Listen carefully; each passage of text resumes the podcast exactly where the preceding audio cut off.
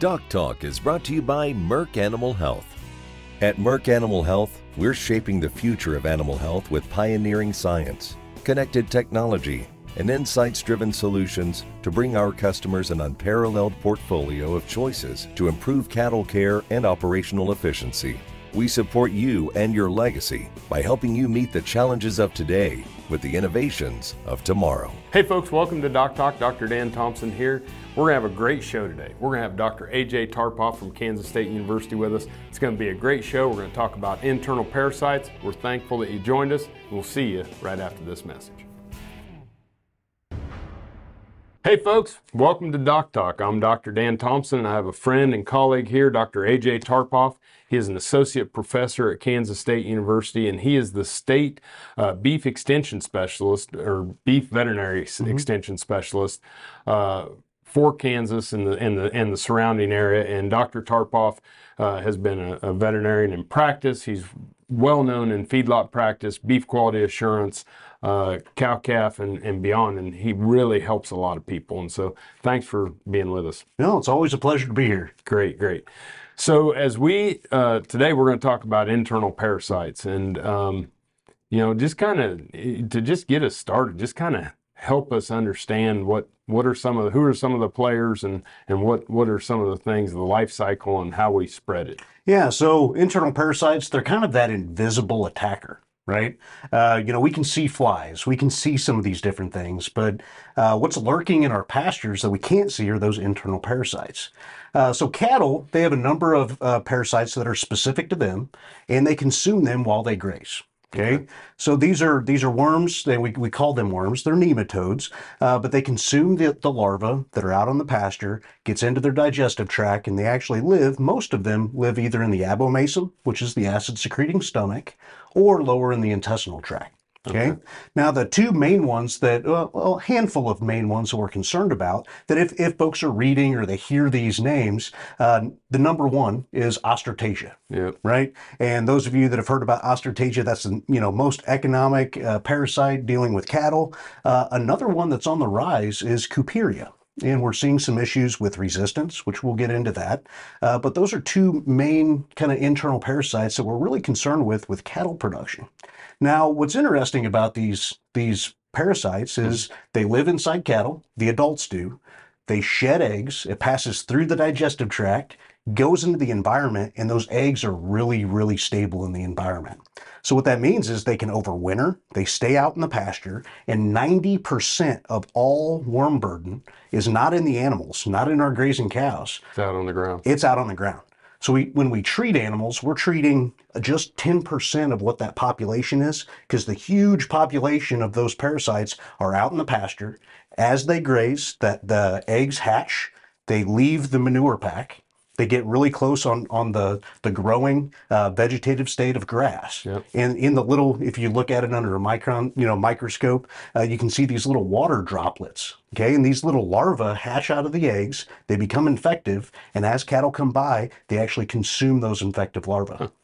So the, the other side of this is is you know we have people that run stockers and grass cattle and they've got cattle coming in going out of pastures and and uh, that you know what you're saying is is that even when we go and treat these animals they're going to be seeding down these pastures with with worms from all over everywhere that we're bringing onto this deal that that are going to be there for a long time uh, they're there uh, and we can't really rid an environment of those eggs and so that's the big concern it's there we have to manage it we can never completely rid these animals of it. I ran a, a, a some quick numbers mm-hmm. before uh, before I, I came to meet with you today. Yeah one cow calf pair that is shedding a pretty low amount of, of worm burden can deposit over 51 million eggs over a grazing season.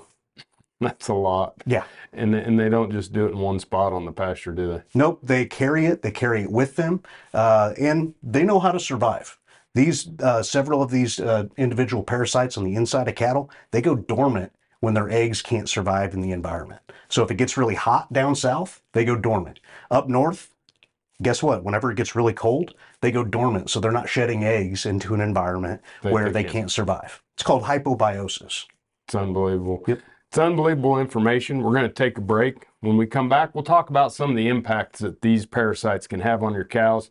You're watching Doc Talk with Dr. Tarpoff. We're glad you joined us.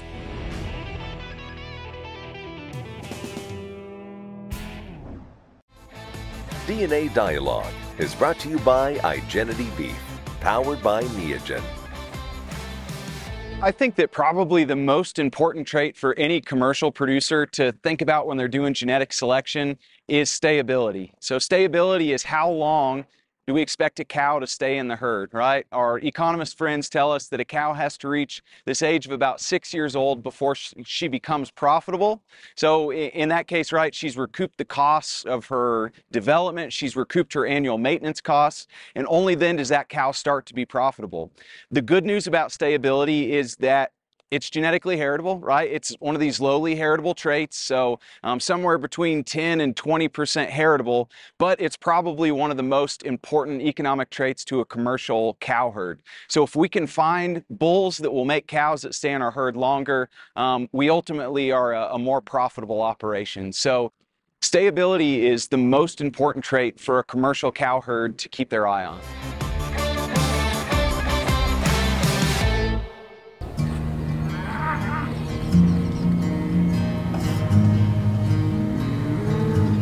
I feel the use of genomics for cattle producers will be more widespread than we're seeing it now. I, I think we're just in the beginning stages of it.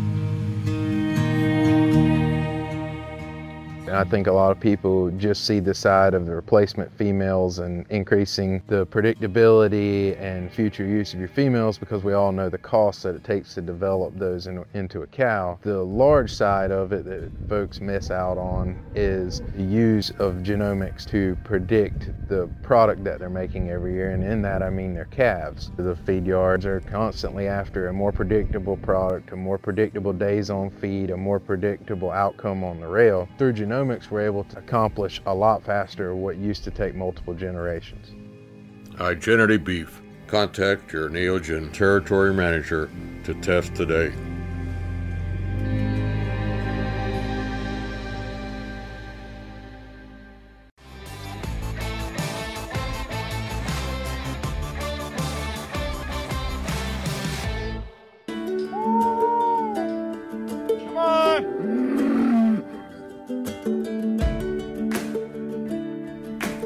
Powered by Neogen is the highest industry standard in genomic testing for your whole herd. Contact the American Angus Association to test today. Hey folks, welcome back to Doc Talk. Dr. Dan Thomson here with Dr. AJ Tarpoff. We're at Kansas State University where Dr. Tarpoff is an associate professor. Uh, he is the bovine veterinary extension specialist for the state of Kansas um, and through the extension research. He uh, has an unbelievable uh, following uh, and and is a noted expert in bovine health and and performance uh, nationally and internationally. So glad to have you and um, very thankful for all you do for the industry. Yep. Well, it's fun. When, pe- when people care about their animals, I want to help them. I want to help them care and do even better. Well, uh, another reason to send your your uh, son or daughter to K State is he teaches some classes here as well. Mm-hmm. So, uh, great person to have as a mentor and a teacher. So, we're talking about parasites, and and and we talked about the Ostertagia and the worm burdens and how we how we propagate it. Now, tell me a little bit about what what it does to the animals and, and what, what we're going to see for maybe maybe see for clinical signs. Right. So when we think about clinical signs, we think about you can pinpoint an animal in a group and say that animal is diseased, right? right? When we think about bovine respiratory disease, you know, we can pick those animals out of a group and say that one is diseased. Unfortunately, we can't do that with internal parasites always. So clinical signs, if we had true clinical signs, those are very rare. And we'll talk about that here in a, in a minute. But our biggest burden, our biggest disease is actually subclinical issues. Okay. And that means that we can't see, outwardly see the issue, but we can measure it. So what happens when we get a worm burden, especially in the abomasum of cattle, what happens is they destroy the acid secreting cells inside the stomach lining. Okay. So when we, all of a sudden we don't, we have reduced acid production, that sends a, a feedback loop to the brain that says they're no longer hungry. So our number one issue with internal parasites is decreased voluntary feed intake cattle just aren't hungry. And when we're raising beef, we want animals to consume, Yep. right? We're trying to grow them, we're trying to develop them, uh, we're trying to get them to the next stage of production. Well, if they don't want to eat food, they don't grow as well. They use more resources, takes a longer period of time. It's a huge drain on the overall cattle industry of the entire world. Yep. And so, so what may show up is decreased weaning weights, Mhm. decreased yearling weights, uh, slowed heifer development, Mhm. Uh, things to that nature. Yeah, and when we slow down production, takes longer, takes too many. You mentioned heifers. Yeah. May, they may not be cycling like they should at the right time of year, and that can catch us off guard. So it sneaks up on us, and we don't really see the outcome until we put a weight to it, until we actually measure that weight, and that's where we really see that big in, input. It's like, whoa, what happened? Yep. And then, if we would see some some clinical signs, I'm assuming diarrhea. Uh, you know, some of those that are like nutritionally related would be something we'd see that would be something in in nature that's like a chronic type issue. Right. Uh, so the one thing that we will see is early in the spring, after those uh, those worms that are have been sleeping all winter, they kind of come out and they get really active. We can see really loose manure early in the spring. So that's really common that we can see. That's that's number one. Number two, heavily, heavily, heavily infected animals, uh, they'll start to lose a lot of protein through their intestinal tract and they'll start to gather fluid almost like a heart failure they'll get a bunch of fluid Yeah. and we call it bottle jaw Yeah. uh, so they get this big water filled sac underneath their jaw and down their neck and that's from all that protein that they're losing through their digestive tract Yeah, and we, and we see that with chronic, it'll be edema uh, in the belly and pot bellied and and uh, bottle jaw and that. So, subclinical, clinical signs. Uh, these parasites, we gotta get rid of them. It's the reason why it's a dirty word. Yeah. Um, but uh, um, when we come back, we'll talk about treatment, prevention, things you can do on your farm. Dr. Tarpoff, we'll be right back. Hey folks, welcome back to Doc Talk. Dr. Dan Thomson here with Dr. AJ Tarpoff. He is the extension bovine veterinarian for the state of Kansas. He is at Kansas State University where we're at shooting today, and he is an associate professor. Um, one of the, the people that is really out helping the industry and doing a lot um, for, for a lot of producers. And uh, we're talking about internal parasites. And so, Dr. Tarpoff, when we when we're you know talk about which animals uh, you know are the most susceptible on your farm. Yeah, uh, unlike other diseases where all animals are susceptible, um, we, we call it the 80 20 rule. Okay. Okay. Uh, so 80% of the worm burden Mhm. and the, the in- infectious, you know, the, you know, carrying all that worm burden is only in 20% of our animals. Gotcha. So we have a relatively uh, small number of animals carrying the vast, you know, majority and the vast burden, uh, and really having that negative impact. Uh, so not all animals are, are, you know, are impacted the same. Some of that is genetic, some of it's breeding, some of it's where, what regions they've come for, uh, from, and if they've had exposure or not. So let's talk about, you know, who is impacted most. Well, the immune system is a key player when it comes to internal parasites. So uh, just the immune system, just like any muscle, it has to be exposed to you know a load. It has to work. It has Yeah. to get stronger. So our young and developing calves, our younger animals, our uh, pre-weaning, weaned animals, post-weaning, develop uh, you know heifer development, uh, that period of time, that growing stage, that's the most critical. Yep. Okay, so all animals within the So herd, the younger especially animals. when that when we start to look at when they start to eat on their own, Mhm. uh, so that weaning to two year old Yep. animal is just prime for for parasitism. Yeah, absolutely. So we're thinking about um, our stockers, Yeah. our backgrounders, our post weaning scenarios. Uh, so all of those animals are at risk. They're carrying a heavy burden. They have not had time to develop the immunity. Now, the other group that is heavily at risk, and this has to do with hormones, Yeah. but bulls.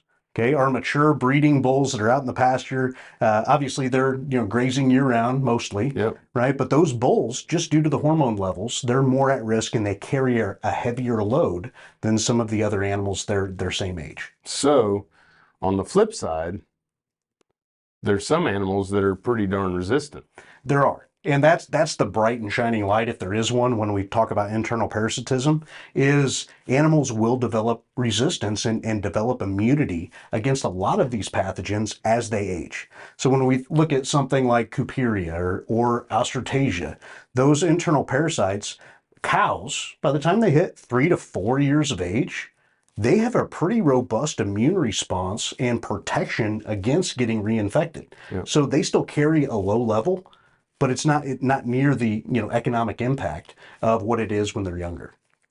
So that kind of rolls us into, you know, we don't have vaccines for these, but we can keep some some somewhat semblance of of what we call refugia to help control resistance and control some of the the infection rates. Correct? We can. So uh, resistance comes at a price for some of those those worms. Uh, resistant to some of our treatment methods, uh, it's real and it absolutely happens. Uh, so when we can keep a susceptible population out in the pasture, remember that's 90% of the population. If we can keep susceptible worms out there, we get better treatment rates whenever we go to treat them. Right. So, so understanding refugia, understanding that the the higher risk animals, those newly weaned calves, those stockers, those backgrounders up to two years old, until they have enough exposure to build immune tolerance, um, focusing on them. Uh, and and maintaining some refugia to help keep that susceptible population of worms out there is, is vital. Absolutely. Great. We're going to take a break. When we come back, we'll get into what everybody wants to talk about, the product. um, how do I how do I fix this problem, right? But uh, uh, great information. We're thankful for Dr. Tar- Tarpoff. We'll be right back.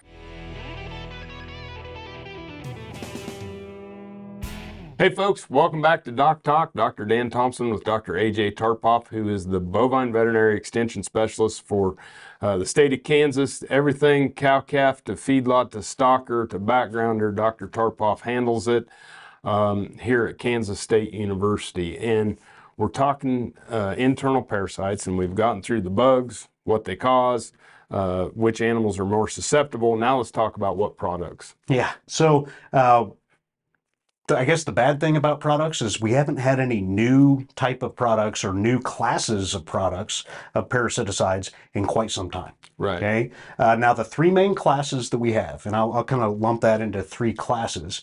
Uh, we have the avermectins, Yep. right, which work on uh, some of our internals, some of our externals. Been around forever. Uh, they work fantastic. They're really broad spectrum.